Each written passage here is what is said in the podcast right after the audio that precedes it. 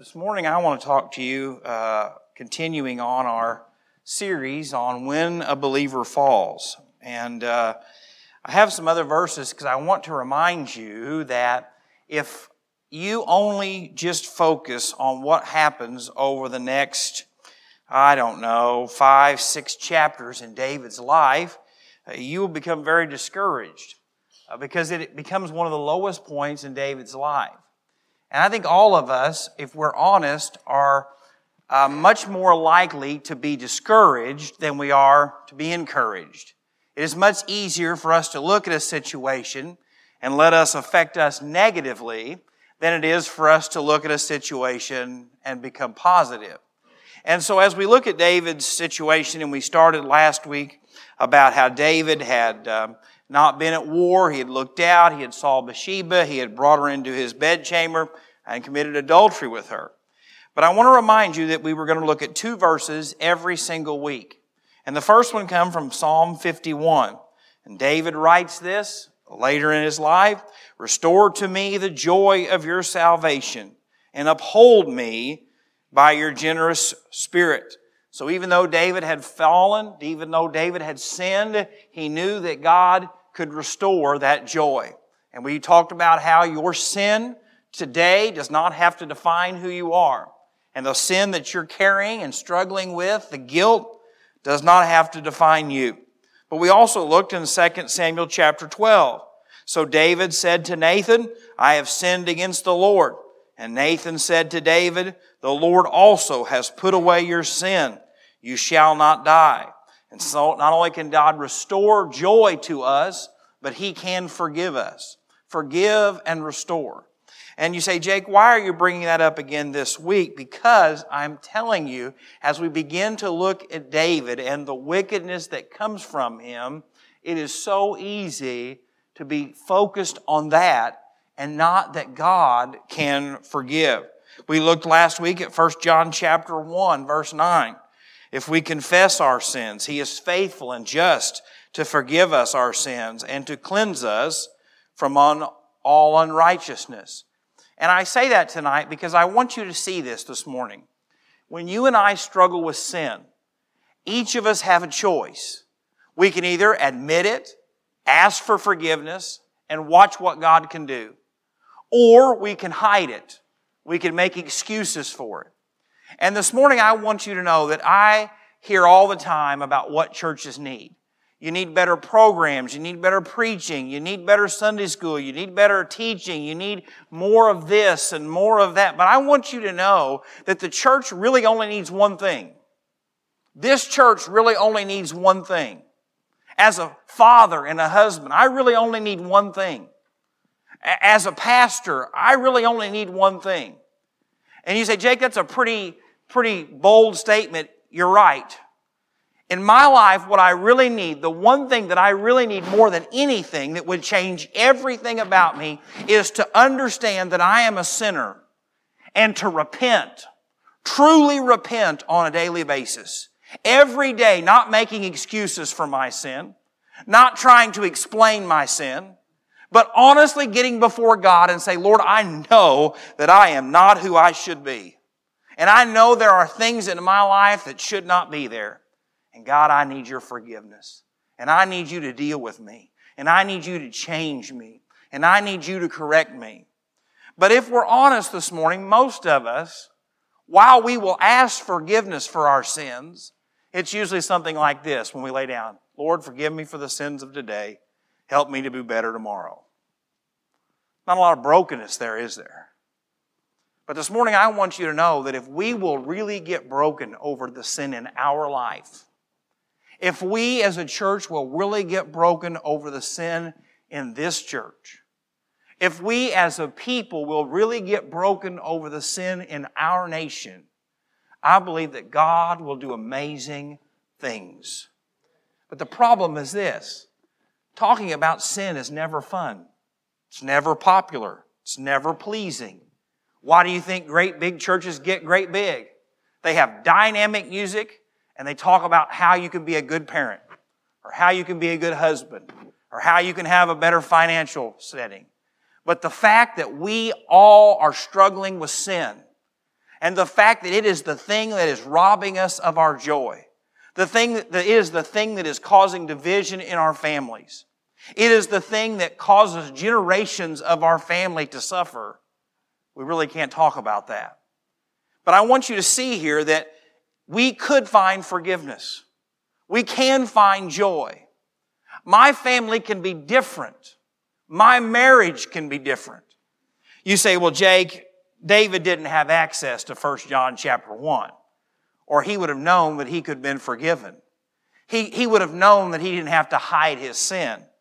Well, I'm glad that you brought that up because in Leviticus chapter 16, something that David would have had access to says this For on that day the priest shall make atonement for you to cleanse you, that you may be clean from all your sins before the Lord. David, as he has committed this adultery, as he has made this mistake, as he has committed this sin, knows that God would forgive him. It says it right there. He would have known Leviticus. He would have known that he could experience the forgiveness and mercy and grace of God. Just like you and I know that. Just like you and I have read the promises of God, the joy of God that he would give to us. And so in 2 Samuel chapter 11 verse 5, if you would stand with me, we're just going to read one verse before we go verse by verse through the rest of this text. This has happened, and this is what puts David in the predicament. Starting in 2 Samuel chapter 11 verse 5, and the woman conceived. And so she sent and told David and said, I am with child. Father, I come this morning asking for, Lord, you to speak, not me. Lord, for you to help me to be bold, to speak your word in truth and in love. God, I pray that your Holy Spirit would do what only He can do in this place today to truly search us. God, that your word would do what only it could do to pierce us. God, that we would leave different. Lord, I just ask it all in Jesus' name. Amen. And so David is presented with a situation he knows he has committed sin. He knows that he has put himself in this situation. But now there is evidence to the sin that he has committed, and he's going to have to make a choice. You see, most of us, our private sin doesn't bother us as much as our public sin, because honestly, most of us think that our private sin is probably going to stay private. And so, as long as other people don't think bad about me, or as long as other people don't know what I'm really like, I know the Lord forgives. I know the Lord is merciful. I know the Lord is gracious. And so, if we're honest, most of us take that for granted. And so, we would much rather get along with God because we know Him rather than having to deal with our sin with other people. And that's amazing because God gives them this child, allows this child to be born. And there's a lot of questions about why would God do this just to, to take the child back. But I believe it is this. This is my humble opinion. Because almost all of us will never truly deal with our sin until it's brought out in the open. Most of us won't deal with our problems until we start to see the effects. Right? Most of us don't worry about our weight until the doctor says, hey, one more cheeseburger, fatty. You're liable to fall over at the table. Or you sit down at the doctor and he said, hey, uh, you're, you're pre-diabetic.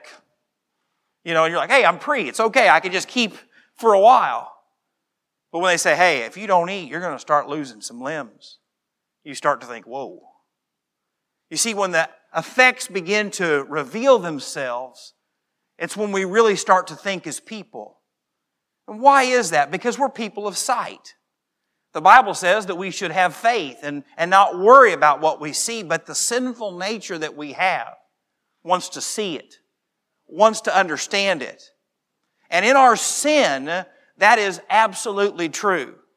And so this morning you might not be in the same situation as David, but there might be another sin you're struggling with. There, there might be another issue in your life. And you keep telling God, Lord, as long as you keep it private, you and I will be fine. But I want you to know that the Bible says that all things are going to be revealed.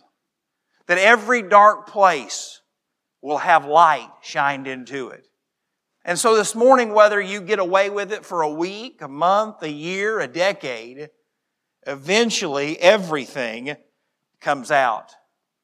You say, man, Jake, you're already starting out depressing this morning. Only if today you choose to hide instead of repent. You see, repentance can happen immediately. But I want to show you the dangers of doing it the world's way. And so if you're taking notes this morning, and you would, I don't know how much we'll get through of this this morning, but we all can have a desire to hide sin. We all can have a desire to hide sin. You say, not me, Jake. I, I'm open about my sin. I'm, I, don't, I don't hide my sin. All of us can have a desire to hide sin. It looks different for each one of us. It, it looks different in each situation. Sometimes we don't care if our family knows our sin, but we would hate for our church to know our sin. It's built into our culture. Because I can't imagine, I, I can't begin to tell you the amount of times that someone will say, don't say that, the preacher's there. Look up here. The Holy Spirit is everywhere. And if it doesn't bother you to say it at home, in the privacy of your home, you might as well say it at church. Please don't. All right? Please don't say it at church. But I want you to know that this morning, that I am not your judge. Your Sunday school teacher is not your judge. Your deacon is not your judge. But yet, if we're honest, we know that there are some places you shouldn't say something, and there are some places you should say something. But what we see here is because that's that mindset of, I can hide it. I can cover it up. And so look what it says here in verse 6. So David realizes that there is a child coming and he has to make a choice. You know, David could have sent for Uriah and said, I need you to know this is what happened. I've done this. I'm sorry. I need your forgiveness. But look what happens here in verse 6. Then David sent to Joab, saying, Send me Uriah the Hittite. And Joab sent Uriah to David. When Uriah had come to David, David asked how Joab was doing, and how the people were doing, and how the war prospered. I want to stop right there. Because David is doing what we see very often in today's world. He's buttering him up. He's like, How are things going? Because, you know, Uriah's probably thinking, Why am I the only guy coming back? Why am I the only guy being invited back? David could have got an update from anybody. He could have got an update from himself going there. But he brings Uriah home. And he begins to ask him all these things. Friends, I want you to know that when you and I begin to hide our sin, we're good at it. We're good at it as individuals. We're good at it as a couple. We're good at it as a church. And we know that if we can make people feel important, if we can make people understand us, then they will be okay with us. David is beginning to try to manipulate Uriah. And friends, this morning I want to warn you of this. Not everyone that is kind to you is kind to you because they like you. And not everyone who likes your status on Facebook likes it because they enjoy you. Not everyone who wants a relationship with you is there because they care about you. And friends, if we're honest this morning, we've all done it to other people. We've all been that person. And so we see here what is going on. And in verse 8, and David said to Uriah, Go down to your house and wash your feet. So Uriah departed from the king's house, and a gift of food from the king followed him. What David is saying is go home, wash your feet, get yourself relaxed, enjoy your wife, uh, just enjoy this time together then before you go back. What David is trying to do is he's trying to get Uriah to go and sleep with his own wife so that when she starts to show, David doesn't have to say, that's mine. That everybody will think, oh, this blessing that God has given Uriah and his wife. David is trying to cover up the sin that he has committed. He is trying to be kind, not because he cares about Uriah, not because he cares about Bathsheba, but because he cares about what other people think of him. And he's trying to hide his sin in this moment. But this might be one of my favorite passages of scripture in this whole chapter in verse 9. But David slept at the door of the, don't miss this, king's house. He went home, visited with his wife, maybe. Maybe he didn't, we're not sure. But he wouldn't sleep in his own home because he cared so much about David and so much about the kingdom and so much about God that even though he couldn't protect the kingdom on the battlefield, he would protect David on his front porch. Now, I don't know if you've ever noticed that or not. I've read this passage of Scripture thousands of times, and I always thought he went and laid outside his own house. But he didn't. Do you start to see the differences between David and Uriah? Uriah is saying, I love my God, my country, my king so much. I'm going to lay right here outside of your home. That's the man he was. That's the situation that we find ourselves. And so look what it says here in verse 10. So when they told David, saying, Uriah did not go down to his house, David said to Uriah, Did you not come from a journey? Why did you not go down to your house? And Uriah said to David, The ark and Israel and Judah are dwelling in tents. And my Lord Joab and the servants of my Lord are encamped in the open fields. Shall I then go to my house to eat and drink and to lie with my wife? As you live and as your soul lives, I will not do this thing. See, Uriah was a man of great integrity.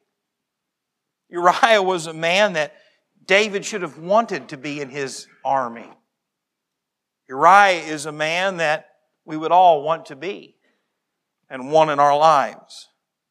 And so you would think at this point, as Uriah has proven himself to David, David would say, Uriah, I need to tell you what has happened.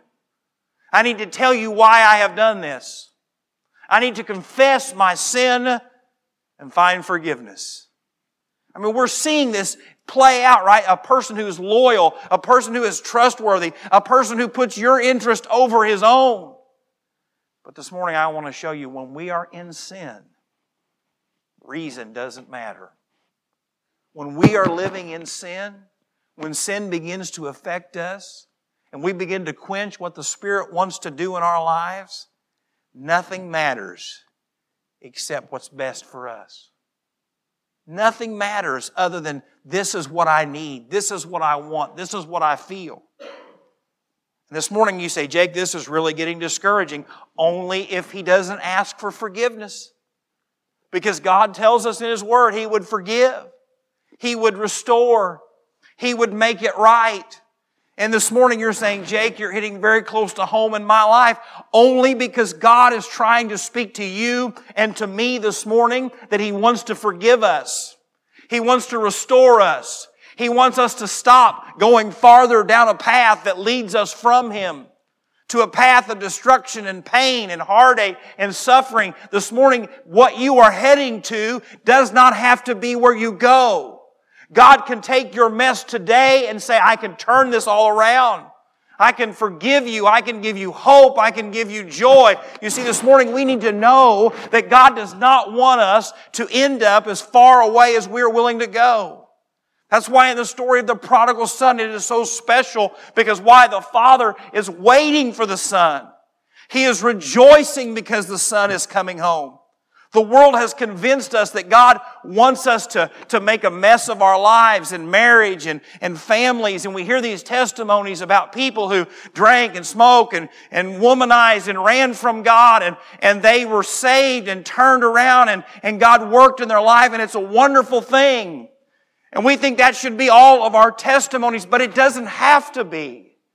This morning, you don't have to end up in the gutter. You are a sinner, and sin has affected everything about us. But friends, you don't have to live it to its fullness to be forgiven. Today, you don't have to take your marriage to the bottom of the gutter for God to bring it up. Today, your children don't have to hit rock bottom in their own sin to be forgiven. Yes, you and I must acknowledge our sin, but we don't have to allow it to destroy everything about us before we ask for forgiveness. As parents, how many times have you ever told your kids, don't do that? If you do it again, well, it'll spank you. And I know none of you have ever done this uh, because I know you're perfect parents. They did it again, and you're like, I love you, and I wouldn't. I wish you wouldn't act like your mother, but if you do that again, I'm going to spank you. I really mean it this time. They do it again, and you're like, man, you act like your mother. But if you do it one more time, I mean it this time. Now, we always talk about the people at Walmart. We've seen them do it. And after about the sixth time, eventually you have to spank your kid. And you look at them like, you get that from me. Because how many warnings does it take? Right? You just kept going and kept going and kept going. And by the time I gave you that spanking after six warnings, it was a whole lot worse than it would have been after the first one. Friends, don't run so far. Don't run through the warnings of God. Don't run through the gentle correction of God. Don't make God strip you of everything before you return. You see, David is continually going down this slippery slope. But look what it goes on and says this morning. I told you it wouldn't be popular, but it is what it is. Then David said to Uriah, Wait here today also, and tomorrow I will let you depart. So Uriah remained in Jerusalem that day and the next. So once again, David says, you know what? You've had a rough time. You've been in battle. You've been loyal. Stay one more day. Just one more day, you stay and relax and recuperate. Again, David is being dishonest. He's buttering him up. And look at verse 13. Now, when David called him, he ate and drank before him, and he made him drunk. And at evening he went to lie on his bed with the servants of the Lord. But he did not go down to his house. David said, I've tried to get him to do this because I was kind, but now I'm going to cause him to sin. And once he is in a drunken state, then he will for sure have no morals. Look up here this morning. I want you to know this is a firm passage of support that alcohol is an excuse for your sin. You say, well, I just, he was a nice guy until he started drinking. It's no excuse. He was a loyal husband until he started drinking. It's no excuse. He was an honest man until he started drinking. It was no excuse. Friends, you cannot explain sin away by another sin. You say, well, Jake, you just love who you love. You can't help it. No, you can't explain one sin by another one. Well, you know what? Our marriage got bad, so I, that's why I found a younger woman. No. I didn't find a younger woman. I just want you to know that as an example. Some of you just look at me like, oh, really? Look at this face. I got lucky to find one that would love me, let alone another one. That was before I added a second porch. But uh, this morning I want you to see this because what happens is we make excuses, right? Well, they're just stressed at work, but Jake, you just don't know what it's like. Jay, you just don't know what we make excuses for other people's sins because we want other people to make excuses for our sin. And what we see here is a culture that encourages sin, a culture that embraces sin, a culture that teaches us we all sin and fall short of the glory of God. It shouldn't bother you. No, friends, we should all acknowledge our sin, but our sin should make us sick. Our sin should break our hearts. Our sin should bring us to a place where God, I know this is what you don't want for my life. God, forgive me. Give me the grace and the mercy and God, the leadership to turn from this and turn to you. And God, when I stumble, God, don't make it the pattern of my life, but God, restore me. You say, well, Jake, this is getting very, very close to home. It is. because all of us struggle. You see, David not only was trying to hide his sin, David was leading other people into sin. David was causing other people to stumble. David was doing everything he could, no matter the cost, to hide his sin. And this morning you say, Jake, what does that look like in our life? Glad that you asked. I can see it on your face that you really want to know. One example. How many of you have ever had a boss that you didn't like? Thank you for your honesty. I appreciate the 10 mile employees not raising your hand. But, no, I'm just kidding. Because you know who your real boss is. Take it up with him. But uh, how many times have you ever sat around a break room with a bunch of employees that were not Christians and talked about how bad your boss was? Oh, I know. I just see the looks on your faces. Or how unhappy the company that you work for makes you. Oh, I just love it, don't you? Someone gets started, someone else gets started, and before you realize it, you're involved in it. And then as you get up, you think, you know what? I bet one of these employees is a narc. They're going to run right back to our boss and tell us. You know how I know that from experience? Because I've done it. Not the narking, but I've definitely done the complaining. And you think, man, I hope this, hope this doesn't, uh, wonder why my boss doesn't like me. When really, what do we do after that happens? You know, I'm sorry, I shouldn't have said that. I'm sorry, I shouldn't have sat around that break table talked about how stupid management was or how bad company policy was or how that one person's a brown noser and never has to work. And, you know, I, I probably shouldn't have said that and I'm sorry. That's usually our response, isn't when we find out? It isn't, is it? Well, if the company hadn't made that decision, I wouldn't have said that. Or, or if he hadn't made that decision, I wouldn't have been that way. And that's one example of how we deal with our sin.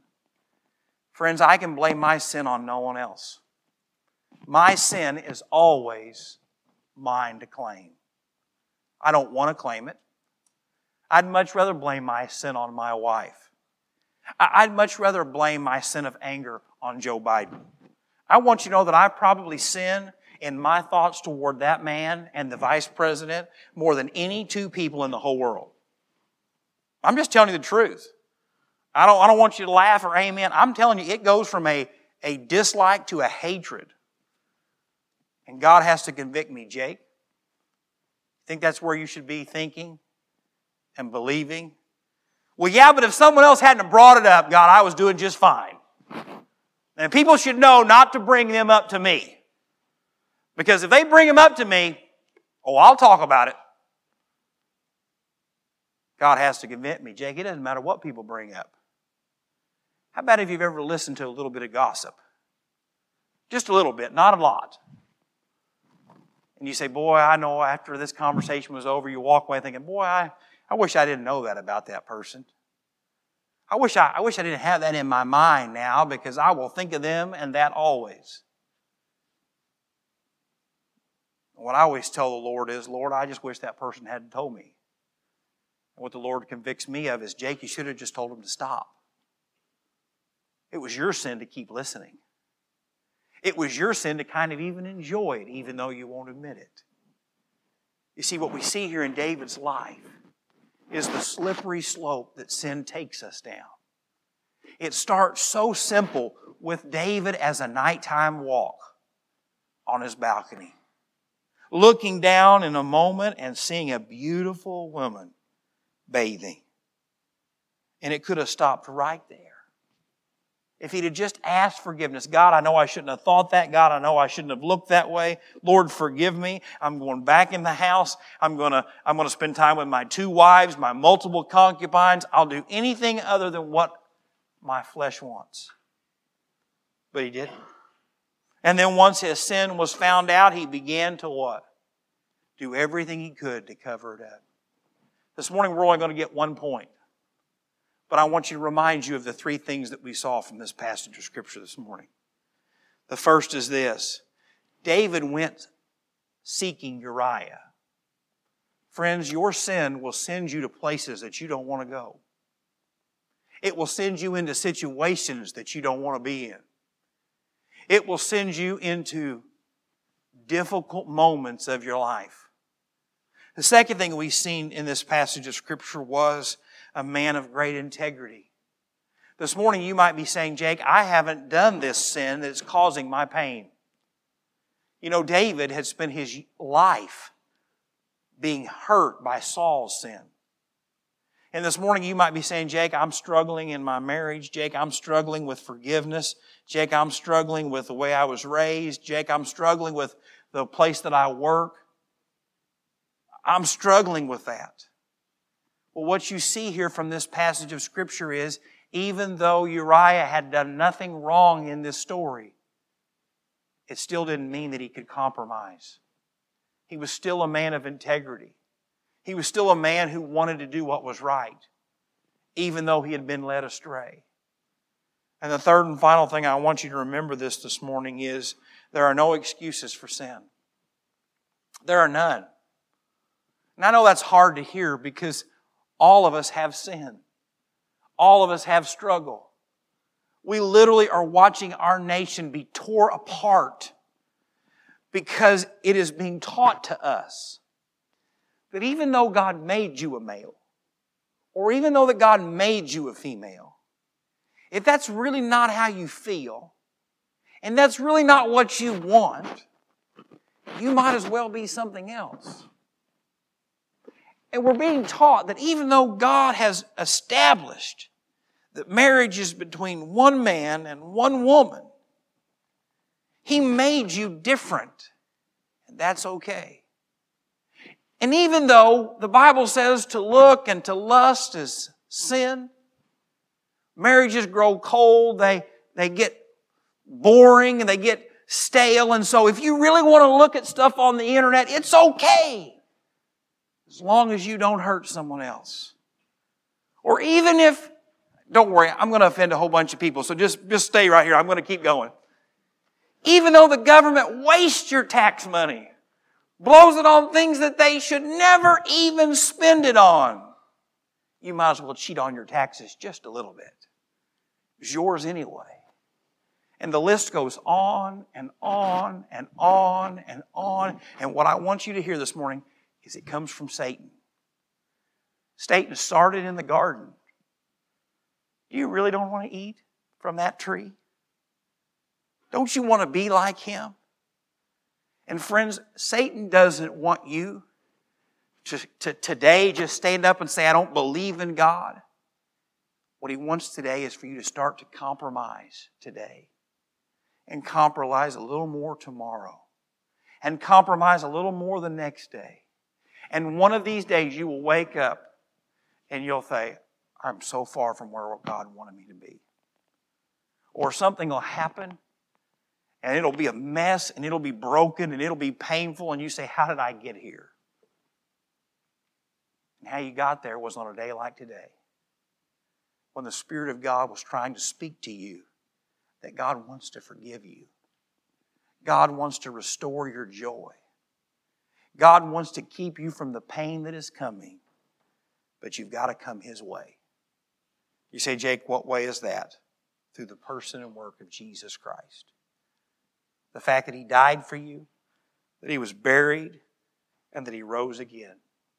You say, Jake, I'm already saved. I've already been saved. I, I know I'm born again. I know I'm a part of the family of God. Friends, sin is something you will struggle with until the day that God takes you home. And so you need to continually, every day, Lord, I'm sorry. God, forgive me. Lord, help me. Father, give me what I need. Friends, I want to give you this one bit of positive because you're looking at me like I wish I'd have took my vacation this Sunday. He is faithful and just. Don't miss that. To forgive us of our sins and to cleanse us from all unrighteousness. Today, no matter where you've been or what you've done, it does not have to define you. And maybe you're like me. I'm guessing you are. You can explain your sin away no matter what. I can explain any sin that I commit away. I'm good at it. My favorite excuse is, what do you expect? I live with seven women. It's a pretty good excuse. If you've ever lived with seven women, and if you haven't, you're missing a blessing. And I mean that. You say, Jake, if, if you knew what, if you knew the person that I lived with, you'd understand why I'm so miserable too. Or you might be saying, Jake, if you know what I have been through, you know why I struggle with unbelief. Or Jake, if you knew how bad that person hurt me, you know why I can't forgive. Those are all excuses. And this morning, God says you don't have to make any of them.